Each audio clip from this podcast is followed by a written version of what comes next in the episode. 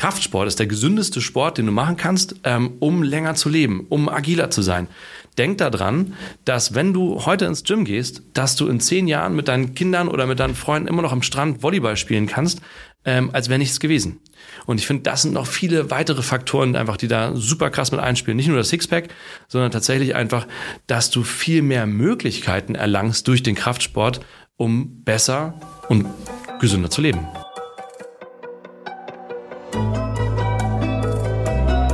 Forever Young, der Gesundheitspodcast vom Lanzerhof. Von und mit Nils Behrens. Der Frühling ist da. Zeit über das Thema Muskelaufbau nachzudenken. Nicht nur um die körperliche Fitness zu verbessern, sondern auch um nackt gut auszusehen. Aber Muskeln sind nicht nur wichtig für die ästhetische Wirkung des Körpers, sondern auch für die allgemeine Gesundheit. Muskeln helfen dabei, den Stoffwechsel zu regulieren, den Körper aufrechtzuerhalten und Verletzungen zu vermeiden. Doch wie können wir am schnellsten unsere Muskeln aufbauen? Dafür habe ich heute den richtigen Experten eingeladen. Johannes Walter ist studierter Wirtschaftspsychologe und Coach aus Leidenschaft. Seit zehn Jahren ist er zertifizierter medizinischer Personal Trainer und hat schon dem Who is Who von Hamburg dabei geholfen, wieder in Shape zu kommen. Wie er das macht, erklärt er uns heute. Herzlich willkommen, Johannes Walter. Nils, vielen Dank, dass ich hier sein darf. Ja, schön, dass du da bist. Du bist ja eigentlich der Gast Nummer drei, der bei mir auch im Gym trainiert. Wir hatten hier schon den Mitchek Dama, wir hatten hier Mark Maslow und jetzt du. Und man muss ja ganz ehrlich sagen, wenn man jetzt irgendwie mal in eine Kneipenschlägerei verwickelt werden würde, dann würde man alle gerne euch an, an der richtigen Seite zu haben, während ich wahrscheinlich erst als letztes dann irgendwie so gemischt äh, in, die, in die Mannschaft gewählt werden würde. Und deswegen lass uns doch mal drüber reden, wie wir das in Zukunft auch bei mir ändern können, aber in generell auch unsere HörerInnen, dass sie dann sozusagen auch, äh, wenn es darum geht, die Mannschaft zu, für die Kneipenschlägerei zusammenzustellen, an der richtigen Stelle stehen. Da wäre ich tatsächlich der Schlechteste, weil ich habe mich noch nie in meinem ganzen Leben geschlagen. Ich äh, würde sagen, meine letzte Prügelei ist aus der fünften Klasse gewesen. Also von daher würde ich sagen, auch da äh, geben wir uns dann zumindest den, von, von dem Kampferfahrung. Look kann ich dir geben, wenn du möchtest. Und vielleicht kommt es dann ja gar nicht mehr zur äh, Schlägerei. Deshalb passt. Sehr gut, dann haben wir doch jetzt einen gleich sehr friedvollen Anfang äh, für dieses Gespräch. Mhm. Und kommen wir doch da mal zu dem Thema Muskelaufbau. Welche Übungen sind denn am besten generell für das Thema Muskelaufbau geeignet? Okay, das ist eine gute Frage. Ähm, es kommt tatsächlich darauf an, weil äh, es gibt sozusagen die Übungen, die für ganz viele Muskeln zuständig sind, nennt sich Most Component Übung oder More Component Übung, Ganzkörperübung. Und die sprechen natürlich viele Muskeln an. Und wenn es darum geht, relativ zeiteffizient zu arbeiten, dann sollte man natürlich die Übungen wählen, die am meisten Muskeln zeitgleich ansprechen. Beispielsweise sind es hier Klimmzüge, das ist Kreuzheben, das sind Kniebeugen. Ähm, tatsächlich hat man aber herausgefunden, dass wenn es nur um den reinen Muskelaufbau geht, dass es egal ist, ob man beispielsweise an Maschinen arbeitet, die isoliert sind, oder aber mehrkettige Gelenksübungen macht, die frei sind.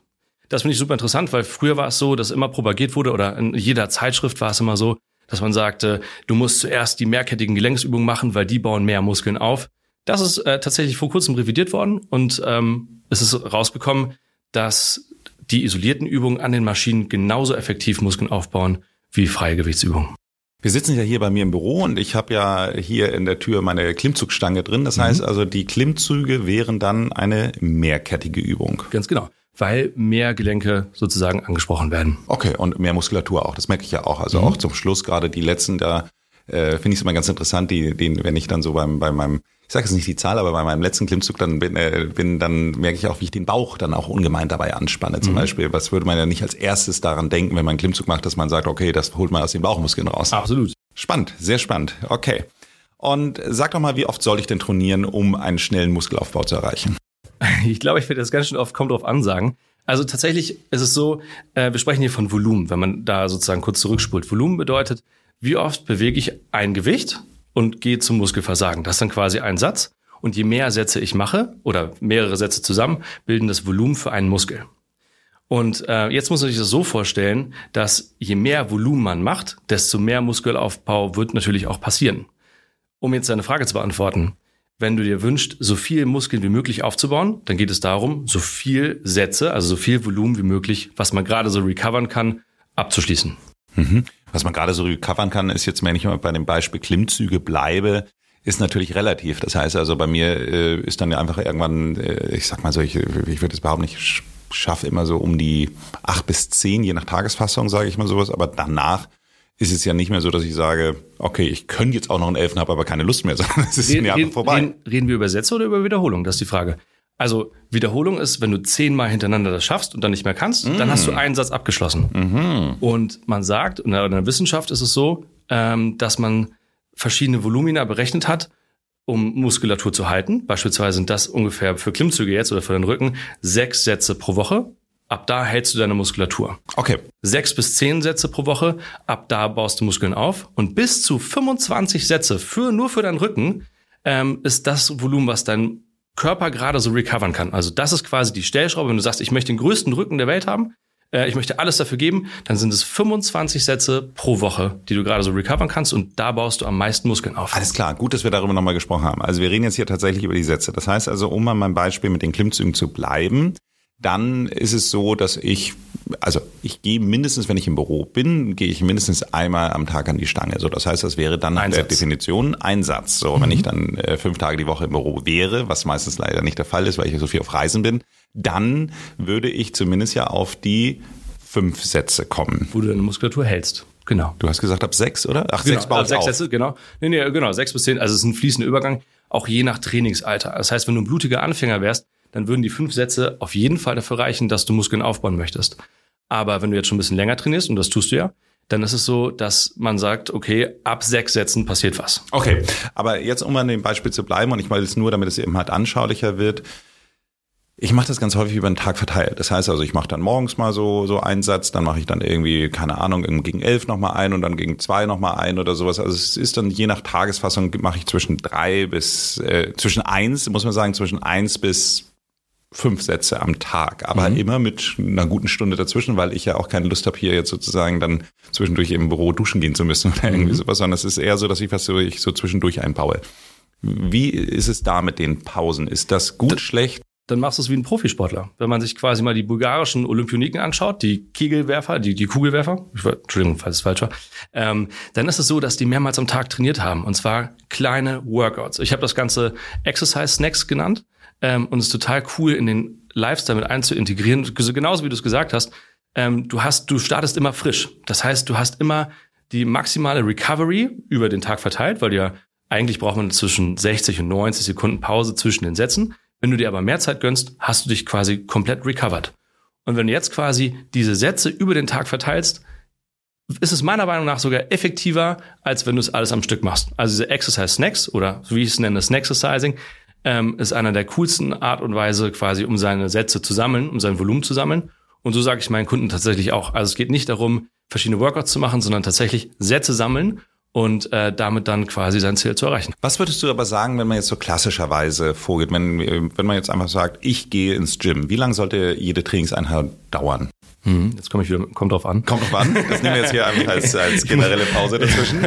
ich, ich muss vielleicht ein Spezialwort dafür finden, damit es nicht langweilig wird. Nein, ähm, es ist tatsächlich so, ähm, wenn du blutiger Anfänger bist oder beziehungsweise wenn du Anfänger bist, dann lässt schnell die Effizienz des Trainings nach. Nach 30, 40 Minuten sagst du, oh, ich kann nicht mehr, weil der Körper das gar nicht gewöhnt ist.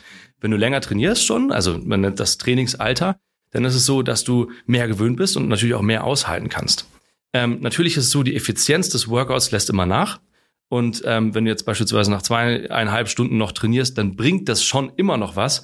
Aber das wird, dieser Satz ist definitiv nicht mehr so effektiv wie der Satz am Anfang. Meine Empfehlung ist tatsächlich zwischen 60 und 90 Minuten zu trainieren.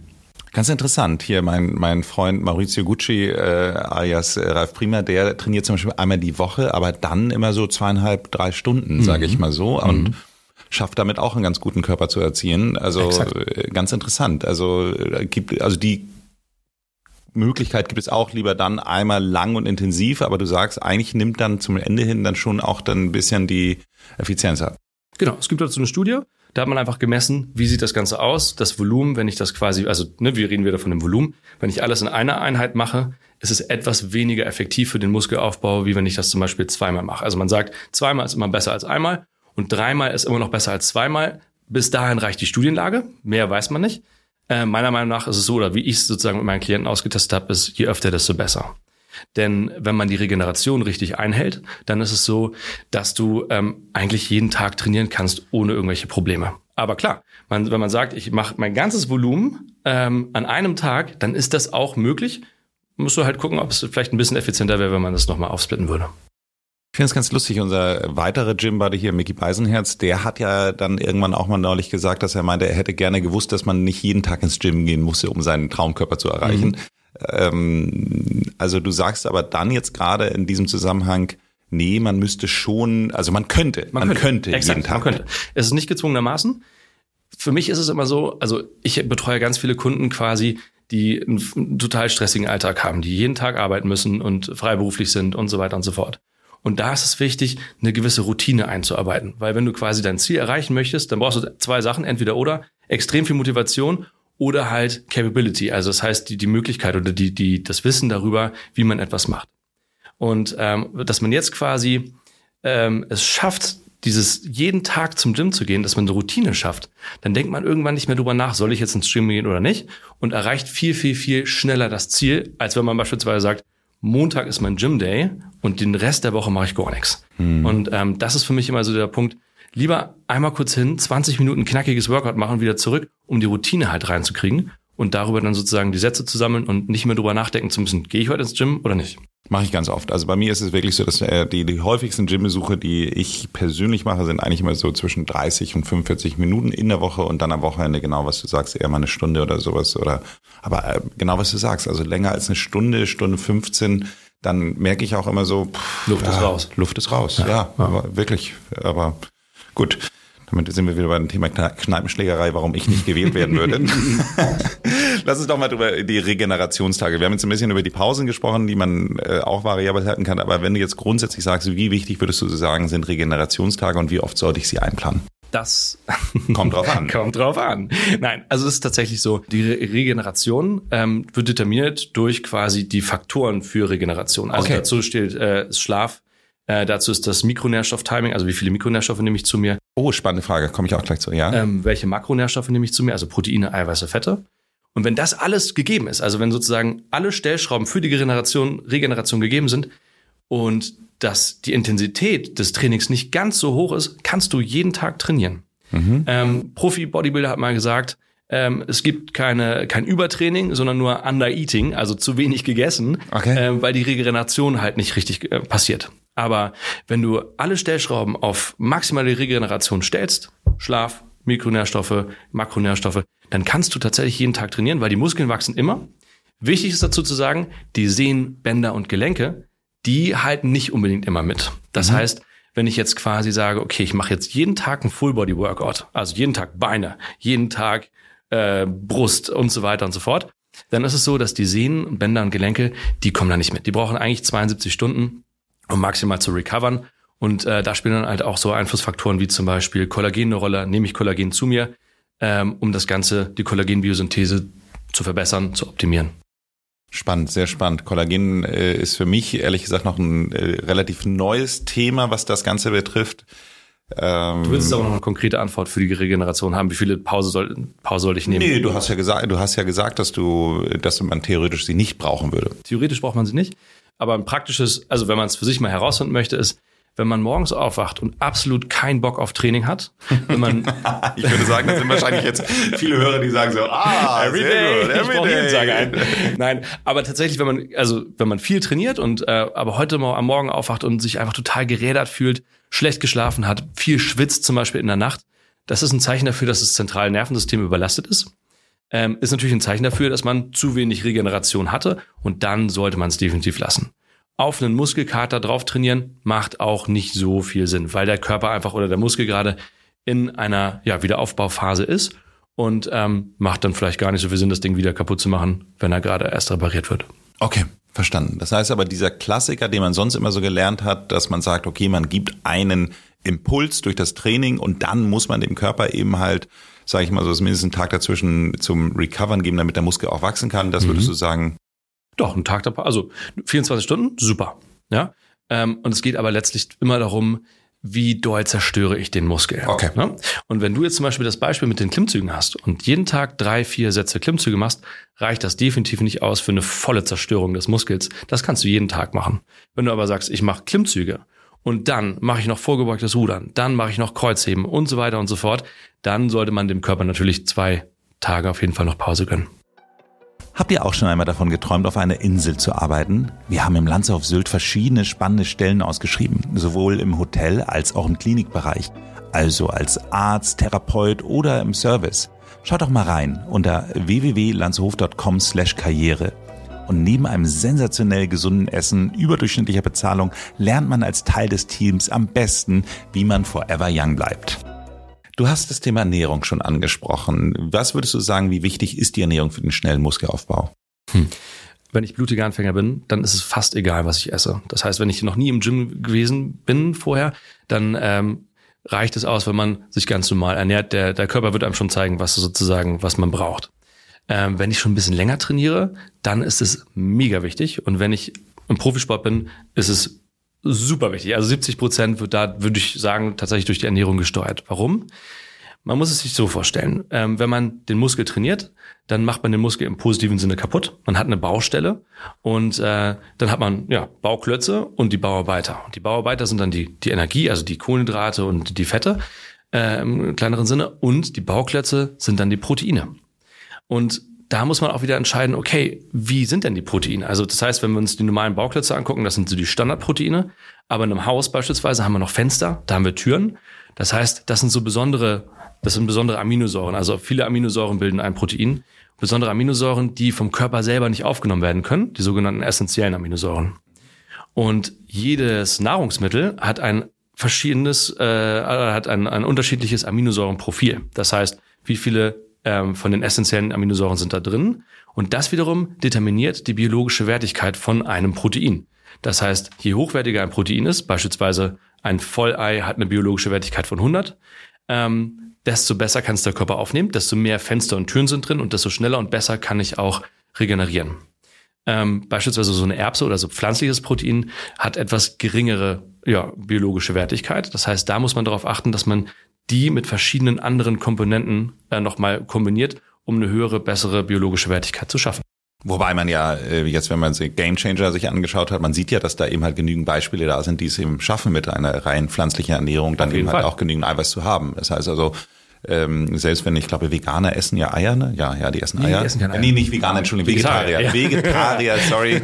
Vegetarier essen Eier. Das heißt also, die können dann noch äh, weiter mit dem Ei gehen, reingehen, aber mhm. ansonsten gibt es ja auch wirklich auch, äh, da gibt es ja auch bei YouTube und Instagram und allen auch genügend Influencer, die das äh, mittlerweile auch sehr gut vorleben und genügend Körper da aufbauen. Und von daher, ich finde das schönste Beispiel aus Game Changer, wenn man sich solche Tiere anschaut, wie so ein, so ein Ochsen oder, ja. oder so ein Gorilla oder sowas, das sind ja auch alles Pflanzenfresser und schaffen es ja auch irgendwie einen stattlichen Körperbau aufzubauen. Auf jeden Fall äh, muss ich auf jeden Fall unterschreiben. Ähm, ich war früher, also in der Studienzeit, wo man noch nicht so viel Kohle hatte, war ich ein reiner Fleischesser ich weiß nicht noch wie damals, habe ich mir von Penny immer ähm, dieses TK-Hähnchen geholt, habe es mir in der Mikrowelle aufgewärmt und dann reingefeuert.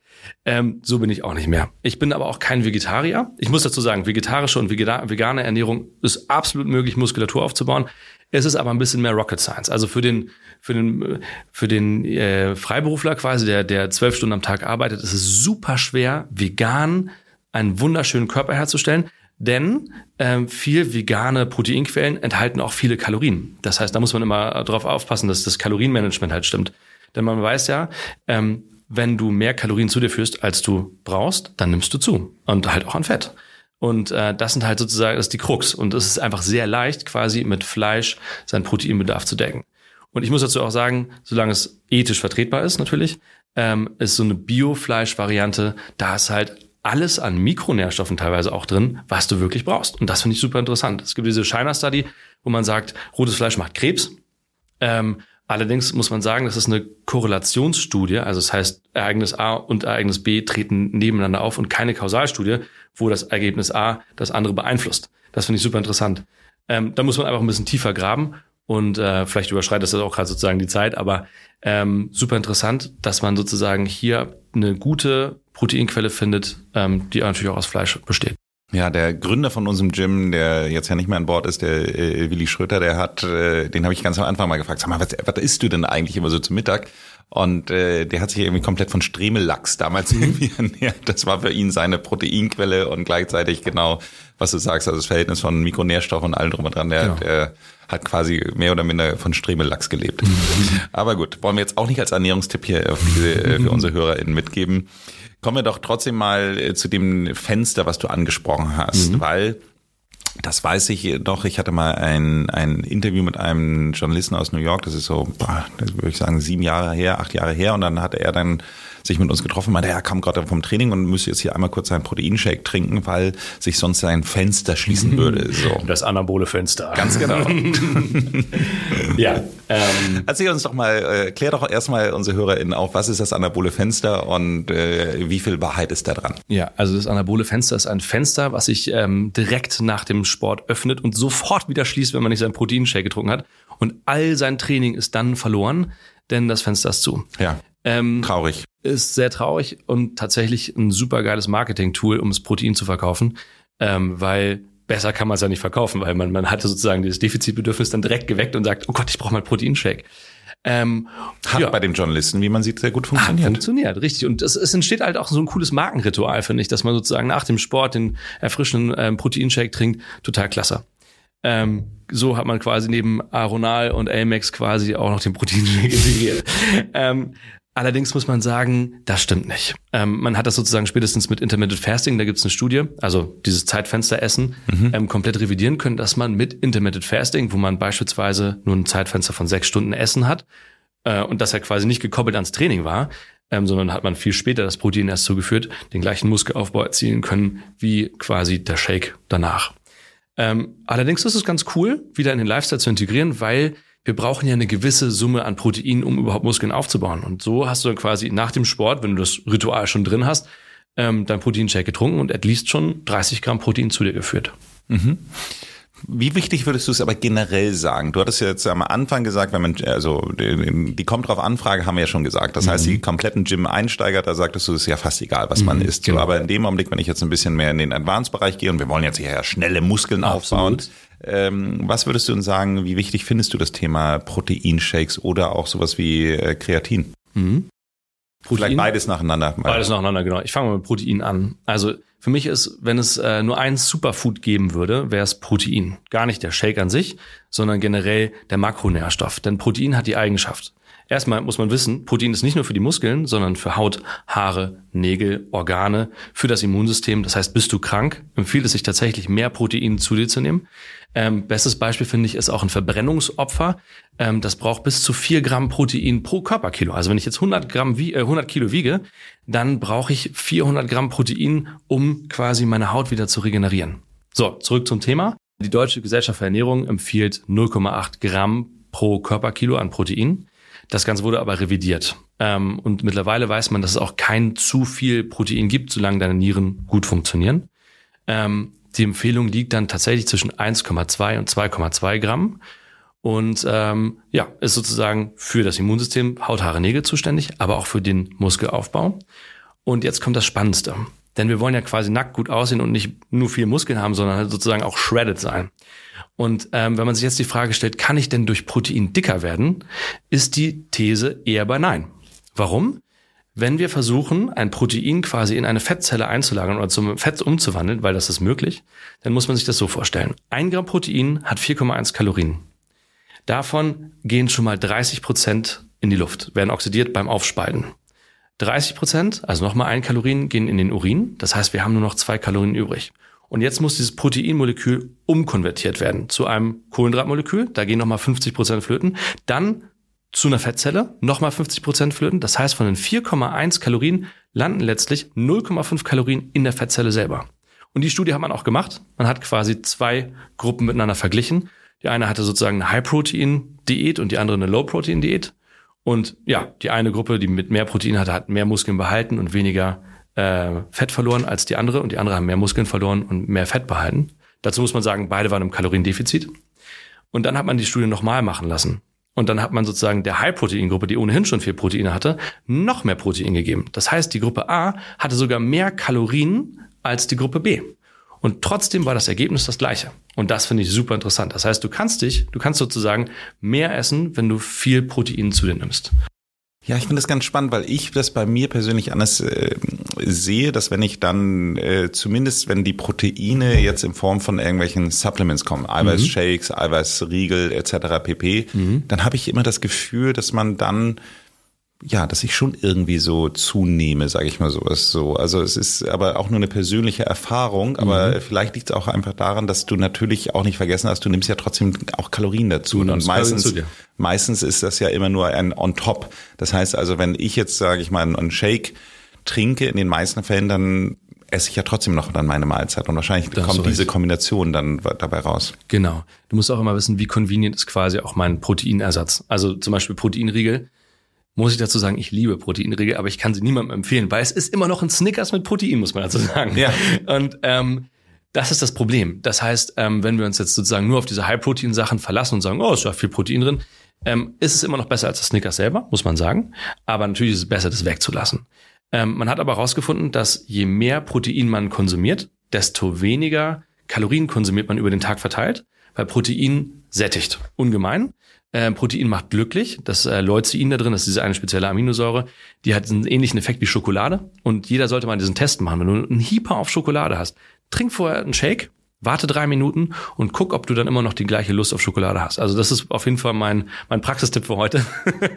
Na, sehr gut. Shake vor Schokolade. Shake vor Schokolade. Okay. Das ist schon auf jeden Fall durchaus sinnvoll, ähm, das mal zu auszuprobieren, ja. Ja, sehr gut. Ich habe äh, ganz neue Proteinriegel hier, die sind aus äh, Mandelmus gemacht. Die paar Riegel, die werde ich mhm. dir gleich mal einen mitgeben. Gerne. Ähm, kommen wir doch mal, aber trotzdem mal auf die ungeliebten Kohlenhydrate und Fette. Spielen die eine Rolle für den Muskelaufbau? Die ganzen Bodybuilder-Leute, die sich das jetzt hier anhören, die werden den Kopf äh, zusammenschmeißen. Nein, also tatsächlich ist es so, ähm, wir brauchen keine Kohlenhydrate zum Überleben.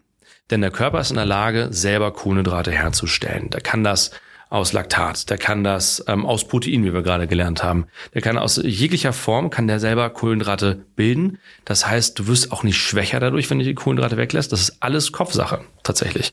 Ähm, natürlich ist es so, wenn du quasi maximal viel Muskeln aufbauen möchtest, um deine Glykogenspeicher, also den Muskelkohlenhydratspeicher schnell wieder auffüllen möchtest, dann ist es durchaus sinnvoll, ein paar Kohlenhydrate zu sich zu nehmen. Hat aber ist nicht notwendig quasi, um viel Muskeln aufzubauen. Fett ist da anders. Ähm, Fett ist extrem wichtig, ist einer der essentiellsten Makronährstoffe, die man zu sich nehmen kann. Ähm, wichtig ist da, dass man hochwertige Fettsäuren nimmt. Also wir haben da quasi Omega-3-Fettsäuren, die sind extrem wichtig, Omega-6-Fettsäuren auch, äh, also mehr gesättigte Fettsäuren. Und da muss man auf jeden Fall viele von nehmen. Und at least braucht der Mensch 50 Gramm Fett, um ähm, funktionierendes Testosteron zu haben. Also die Hormone spielen zum Beispiel auch nicht richtig, wenn du zu wenig Fett hast. Und ähm, genau, also mindestens 50 Gramm Fett, ähm, auch in der Diät, muss gegeben sein, damit die Hormone mitspielen. Und wir wissen alle, Testosteron ist extrem wichtig ähm, für den Muskelaufbau selber. Ähm, wichtig ist dabei zu wissen, wofür ist was zuständig. Ähm, zum Beispiel Omega-3-Fettsäuren sind dafür zuständig, ähm, den Testosteronspiegel hochzuhalten. Ähm, Omega-3 ist dafür notwendig, ähm, Entzündung zu hemmen. Omega-3 ist dafür notwendig, das äh, Immunsystem zu entspannen äh, und so weiter und so fort. Und Omega-6 quasi der, der Gegenzünder oder der Gegenspieler, der sorgt dafür, dass Entzündungen entstehen.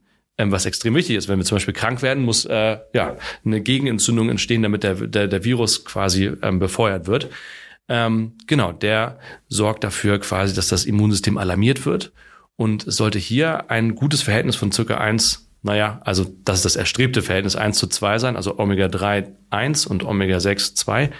Ähm, tatsächlich ist es aber so, wenn wir uns sehr convenient ernähren, ist es so, dass da ähm, viel Konservierungsstoffe genutzt werden mit Omega-6 und wir durch die westliche Ernährung extrem viel Omega-6 zu uns nehmen. Das heißt, ich empfehle all meinen Klienten, viel Omega-3 zu sich zu nehmen, weil Omega-6 einfach schon gegeben ist. Und es geht nicht darum, extrem viel Omega-3 zu nehmen, sondern nur ein richtiges Verhältnis zu schaffen. Das heißt, wenn man sich sehr, sehr, sehr gesund ernährt und sehr Omega-6 arm ernährt, dann braucht man auch gar nicht so viel Omega-3. Dabei fällt mir auf, dass ich heute mein Omega-3 noch nicht genommen habe. Dann los. ähm, ich wollte jetzt eigentlich das Thema Ernährung verlassen, habe aber festgestellt, das war mein Fehler, dass ich die Frage zweigeteilt habe, dass wir über das Kreatin noch nicht gesprochen haben. Sehr gut, stimmt. Mein Fehler. Ähm, ja, Kreatin, super. Ähm, es gibt keinen Grund, es nicht zu nehmen. Sagen. Erzähl mal ganz kurz, was ja. ist Kreatin und dann, warum man es nehmen sollte. Okay. Ähm, Kreatin ist eine semi-essentielle Aminosäure, also wir sprechen hier wieder von Aminosäuren. Und äh, die ist für den Energiestoffwechsel extrem notwendig. Das heißt, ähm, Kreatin sorgt dafür, dass du mehr Energie hast, mehr Energie sozusagen äh, im Training hast und hat die Gabe, Wasser in den Muskel zu ziehen. Dadurch wird der Muskelquerschnitt dicker. Ähm, übrigens nur in den Muskel, nicht unter die Haut. Jeder, der was anderes sagt, äh, liegt falsch. Ähm, tatsächlich wird es nur in den Muskel gezogen. Der Muskelquerschnitt wird dicker. man hat mehr Kraft und kann auch mehr Muskulatur aufbauen. Aber es gibt noch viel, viel, viel mehr Benefits. Beispielsweise die kognitive Leistungsfähigkeit steigt extrem bei Veganern, die das Kreatin durch das Fleisch nicht zu sich nehmen können, zum Beispiel, ähm, dass die sich mehr merken können, dass, äh, ja, dass sozusagen die kognitive Leistungsfähigkeit steigt. Das heißt, Auch, an wann nehme ich das Kreatin und wie viel? Ähm, Kommt drauf an, weiß ich. Aber ähm, tatsächlich ist es so, ähm, je mehr Muskulatur du hast, desto mehr Kreatin brauchst du. Wir starten hier ungefähr bei fünf Gramm, drei bis fünf Gramm nach dem Training. Ähm, drei bis fünf Gramm pro Kilo oder? Nee, nee, drei bis fünf Gramm pro Tag. Insgesamt? Ja, genau. Okay, nach dem Training, weil du sagtest, es gibt eben, äh, die, mir auch Energie im Training. Mhm. Aber ähm, der, der Speicher wird sukzessive aufgebaut. Das okay. heißt, wenn du es direkt einmal danach nimmst, wird es nichts bringen. Es braucht circa ein bis zwei Wochen, damit der volle Effekt von Kreatin quasi ähm, ja, zu stehen kommt. Ach super, da hast du mir direkt die Steilvorlage für meine nächste Frage mhm. gegeben. Äh, wie lange dauert es denn, bevor ich erste Erfolge sehe von dem Muskelaufbau? Mhm. Wenn du ein blutiger Anfänger bist, vier Wochen. Ähm, würde ich sagen. Da sieht man auf jeden Fall, wenn ich jetzt sozusagen an meine ganzen Klienten ähm, schaue, dann sind es ungefähr vier Wochen. Denn ich habe so ein gewisses Vorgehen, ich glaube, das machen nicht viele, aber ich finde es total sinnvoll, weil ich habe aus meinen eigenen Fehlern gelernt. Bei mir war es am Anfang so, ich wollte einfach nur Muskeln aufbauen, bin einfach also man hat es nie gesehen, weil ich halt immer ein bisschen dicker geworden bin. Das heißt, ich habe mich, ich war nie einmal wirklich auf Diät vorher. Man konnte nie das Sixpack sehen, sondern ich habe einfach war immer in der Massephase, wie man so schön sagt. Ähm, und alle haben gedacht, ich wurde einfach nur dicker.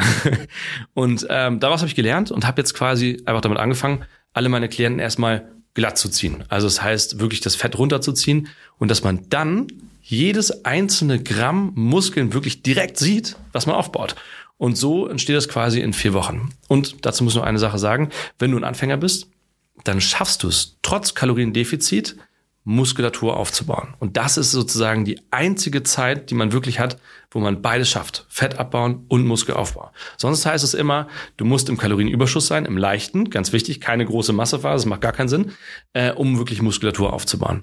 Aber diese Phase, also die Anfangsphase ist halt die schönste, weil du kannst abnehmen und Muskeln aufbauen und das ist halt super. Ich glaube, wir müssen trotzdem einmal noch mal kurz dieses Thema Kaloriendefizit erklären. Unbedingt. Das heißt also, ja, mach du es bitte. Ähm, das Kaloriendefizit wird determiniert. Du hast einen gewissen Kalorienverbrauch.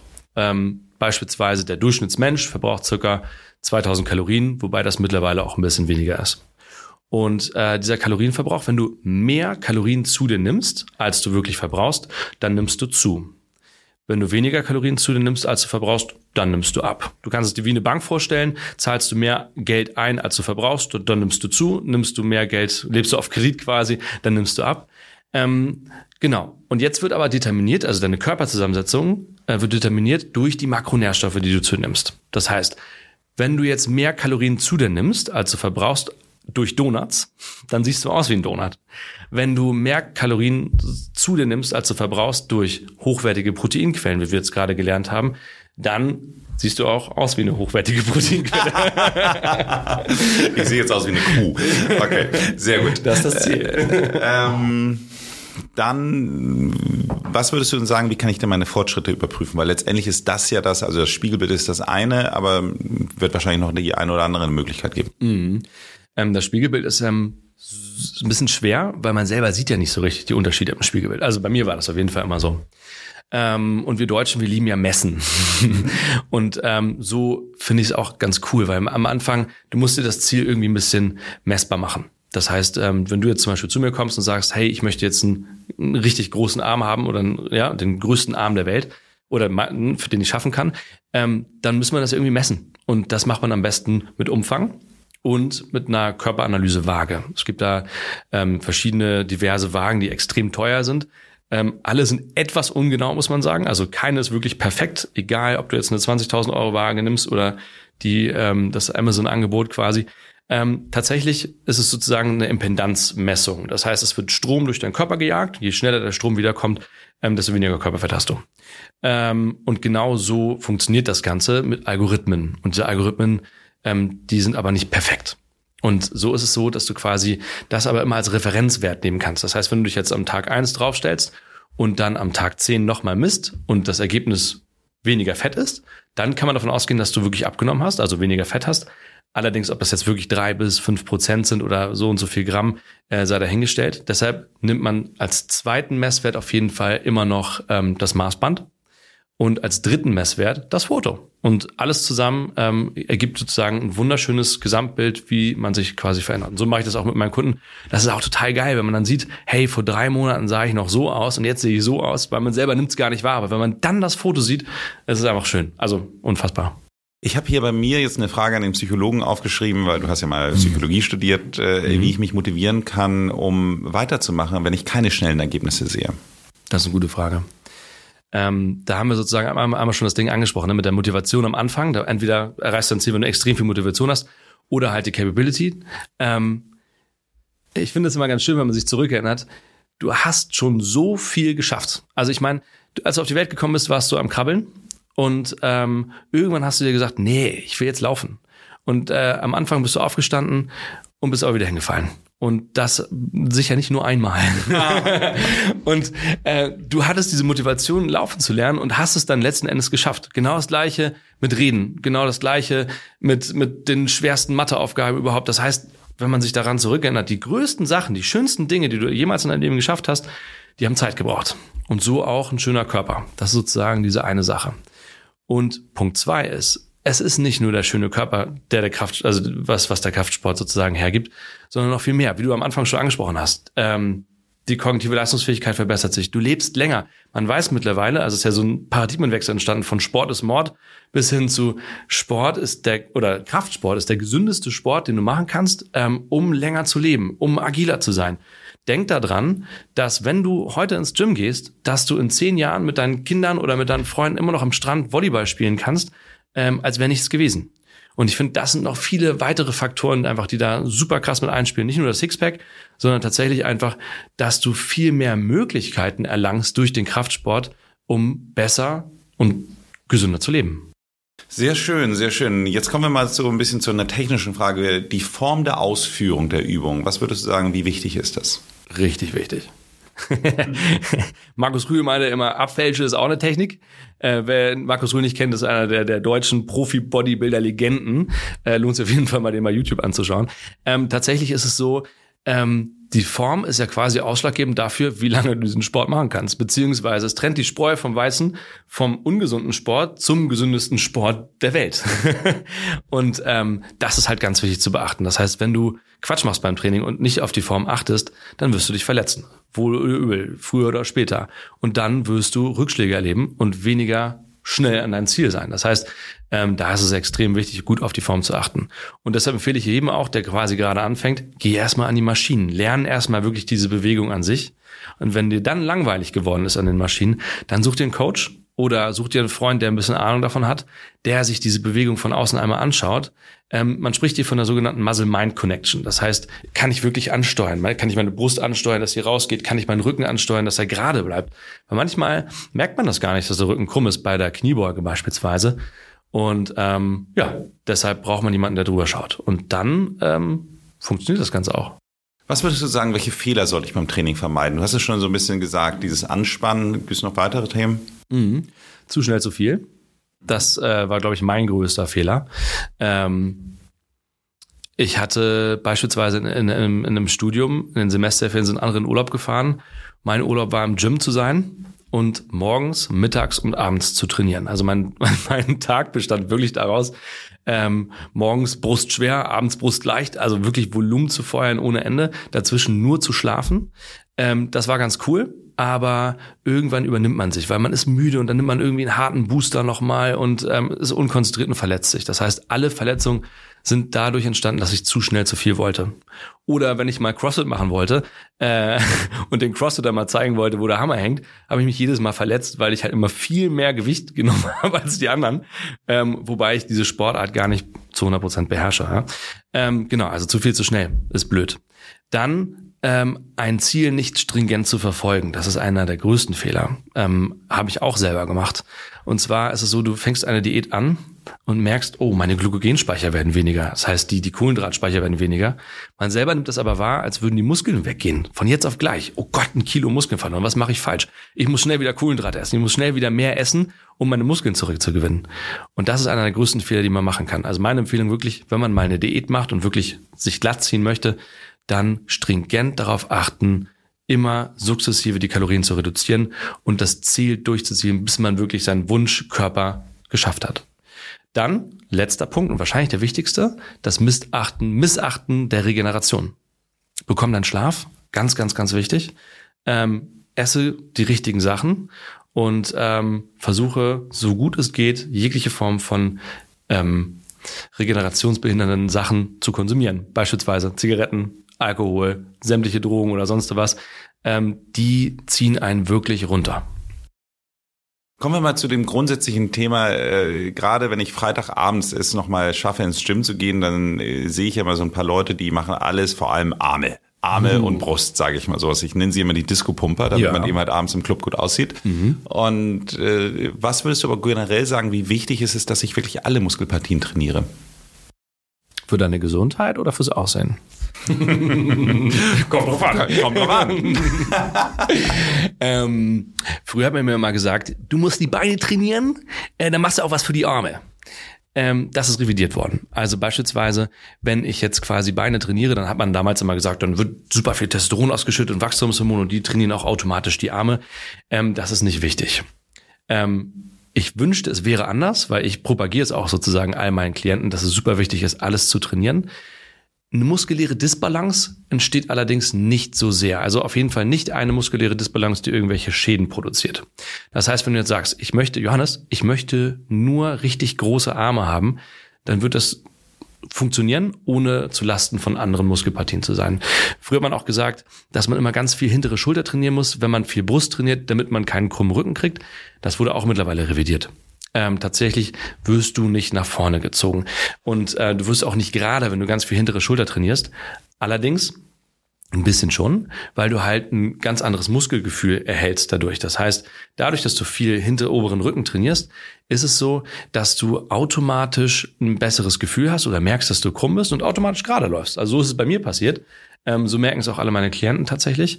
Allerdings machst du dir nichts kaputt. Wie wichtig würdest du sagen, sind denn Cardioübungen für den äh, Muskelaufbau? Also ich bin ja mehr Läufer, als, als. Äh, dass ich ins Gym gehe. Also was würdest du sagen, hat das eine Bedeutung?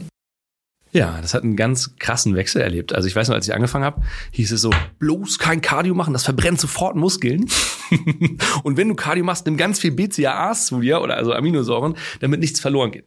Mittlerweile weiß man, ähm, Cardio-Training ähm, ist super. Ist super für den Muskelaufbau, ist super für die Regeneration wenn es nicht überreizend ist. Das heißt, man spricht hier von einem äh, Interferenzeffekt. Das heißt, wenn du jetzt beispielsweise ein extremes Hit-Training machst, wirst du automatisch schlechter für dein Training im Gym sein.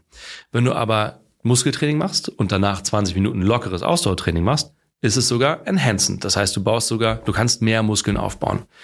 Ähm, um diesen Interferenzeffekt zu vermeiden, ist es so, dass man halt einfach ein bisschen Zeit vergehen lassen muss zwischen den beiden Einheiten. Also beispielsweise, wenn du jetzt morgens dein Krafttraining machst, dann lass mindestens sechs Stunden dazwischen Pause, um dann dein extrem intensives Ausdauertraining zu machen. Und dann wirst du, glaube ich, auch keine, ja, keinen keinen Nachteil empfinden.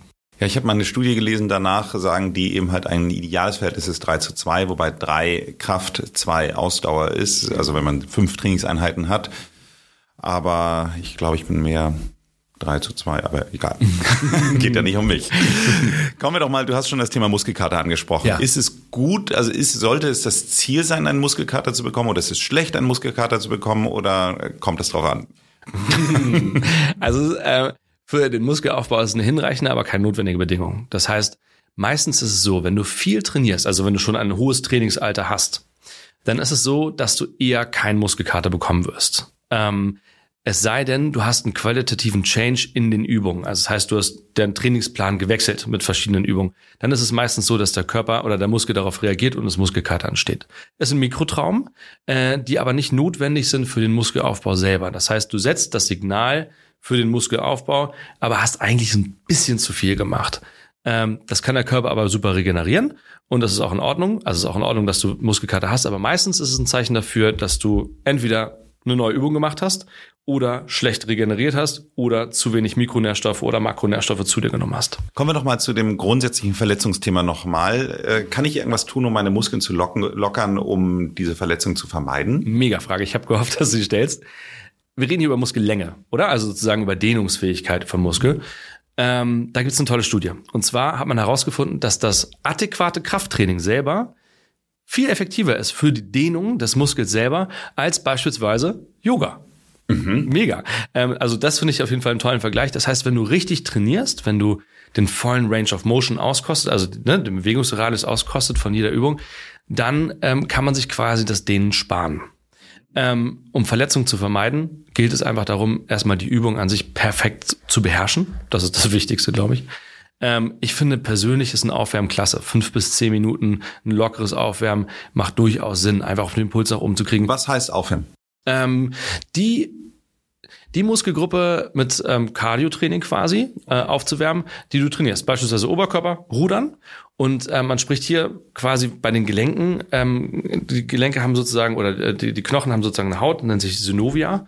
Und diese Haut an den Gelenken ähm, kann so eine Flüssigkeit, ein Sekret ausscheiden, nennt sich so eine Synovialflüssigkeit oder die Gelenkschmiere. Mhm. Und die entsteht durch Druck. Das heißt, wenn wir Druck ausüben auf den Muskel, äh, auf den Knochen selber, dann ist es so, dass dieses, diese Gelenksflüssigkeit austritt und die Gelenkschmiere quasi den, den Körper dafür vorbereitet, jetzt schwere Gewichte zu heben. Schlaf. Du hast es jetzt schon mehrfach gesagt. Jetzt erzähl doch mal was zum Thema Schlaf.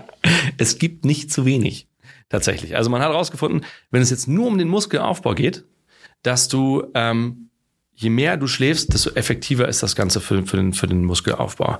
Ähm, man hat das zum Beispiel auch mal mit einer Studie gemacht mit Melatonin. Melatonin ist ja ne, das Schlafhormon. Man hat den Bodybuildern extrem viel Melatonin gegeben, also dass die mehr in den Tiefschlaf gekommen sind. Und rausgekommen ist, dass die viel mehr Fett verbrannt haben und viel mehr Muskeln aufgebaut haben. Das heißt, Schlaf ist entscheidend wirklich für den Muskelaufbau, für die Regeneration. Ich merke es bei mir selber. Äh, ich habe teilweise Kunden, die wollen unbedingt um 6 Uhr morgens trainieren und ich habe aber auch Kunden, die gerne noch um neun Uhr die letzte Session haben wollen. Und ich sage ungern nein. Ähm, ich bekomme dann teilweise meinen Schlaf nicht. Und meine Trainingsleistung bricht bis zu 30 Prozent ein. Also es ist wirklich crazy. Und ich kann es auch im Spiegelbild sehen. Das heißt, wenn ich zwei, drei Tage zu wenig geschlafen habe, dann sackt mein Körper zusammen. Das ist äh, nicht cool. Und ich habe das Gefühl, ja, alles ist, passt nicht, alles wässrig unter der Haut und so weiter. Also rein optisch äh, sieht das gleich schlechter aus. Also Schlaf ist essentiell, eigentlich das wichtigste Tool. So, ich komme jetzt leider schon zu meiner letzten Frage. Und äh, da geht's ja immer darum, dass wir noch einen Tipp für unsere HörerInnen mitgeben. So, wenn du jetzt einfach mal so sagen würdest, okay, jetzt ist jemand motiviert und möchte auch in den Muskelaufbau durchstarten, welchen Tipp magst du noch so auf den Weg geben? Ähm, mein Tipp sozusagen für, einen, für einen Anfänger wäre, geh ins Gym, so oft du kannst, also finde deine Routine ähm, und lass dir einen Trainingsplan erstellen von einem guten Coach, der da sozusagen arbeitet mach keine halben Sachen, sondern fang direkt an mit einem Plan und ähm, den du verfolgen kannst, weil das motiviert automatisch. Ähm, besorg dir ein Gadget, das finde ich auch total klasse. Also ich zum Beispiel bin ein super Fan von der Apple Watch, jeglichem Fitness-Gadget, was es gibt, weil das motiviert dich automatisch. Das sagt dir, hey, du hast noch ein paar Schritte zu machen, du hast noch einen Ring zu schließen und äh, das connectet automatisch mit Freunden. Und ähm, ich glaube, es ist auch sinnvoll, seinen Freunden davon erzählen, weil, zu, zu erzählen, weil die motivieren dann automatisch auch. Die fragen, hey, du hast ja mit dem Gym angefangen, ähm, wie läuft's denn? Und automatisch ist man motivierter, sein Ziel noch besser zu erreichen.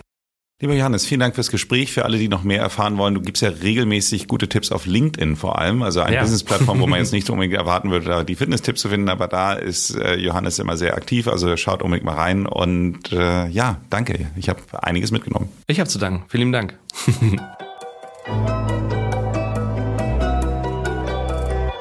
Wie oft trainierst du denn selbst für dich?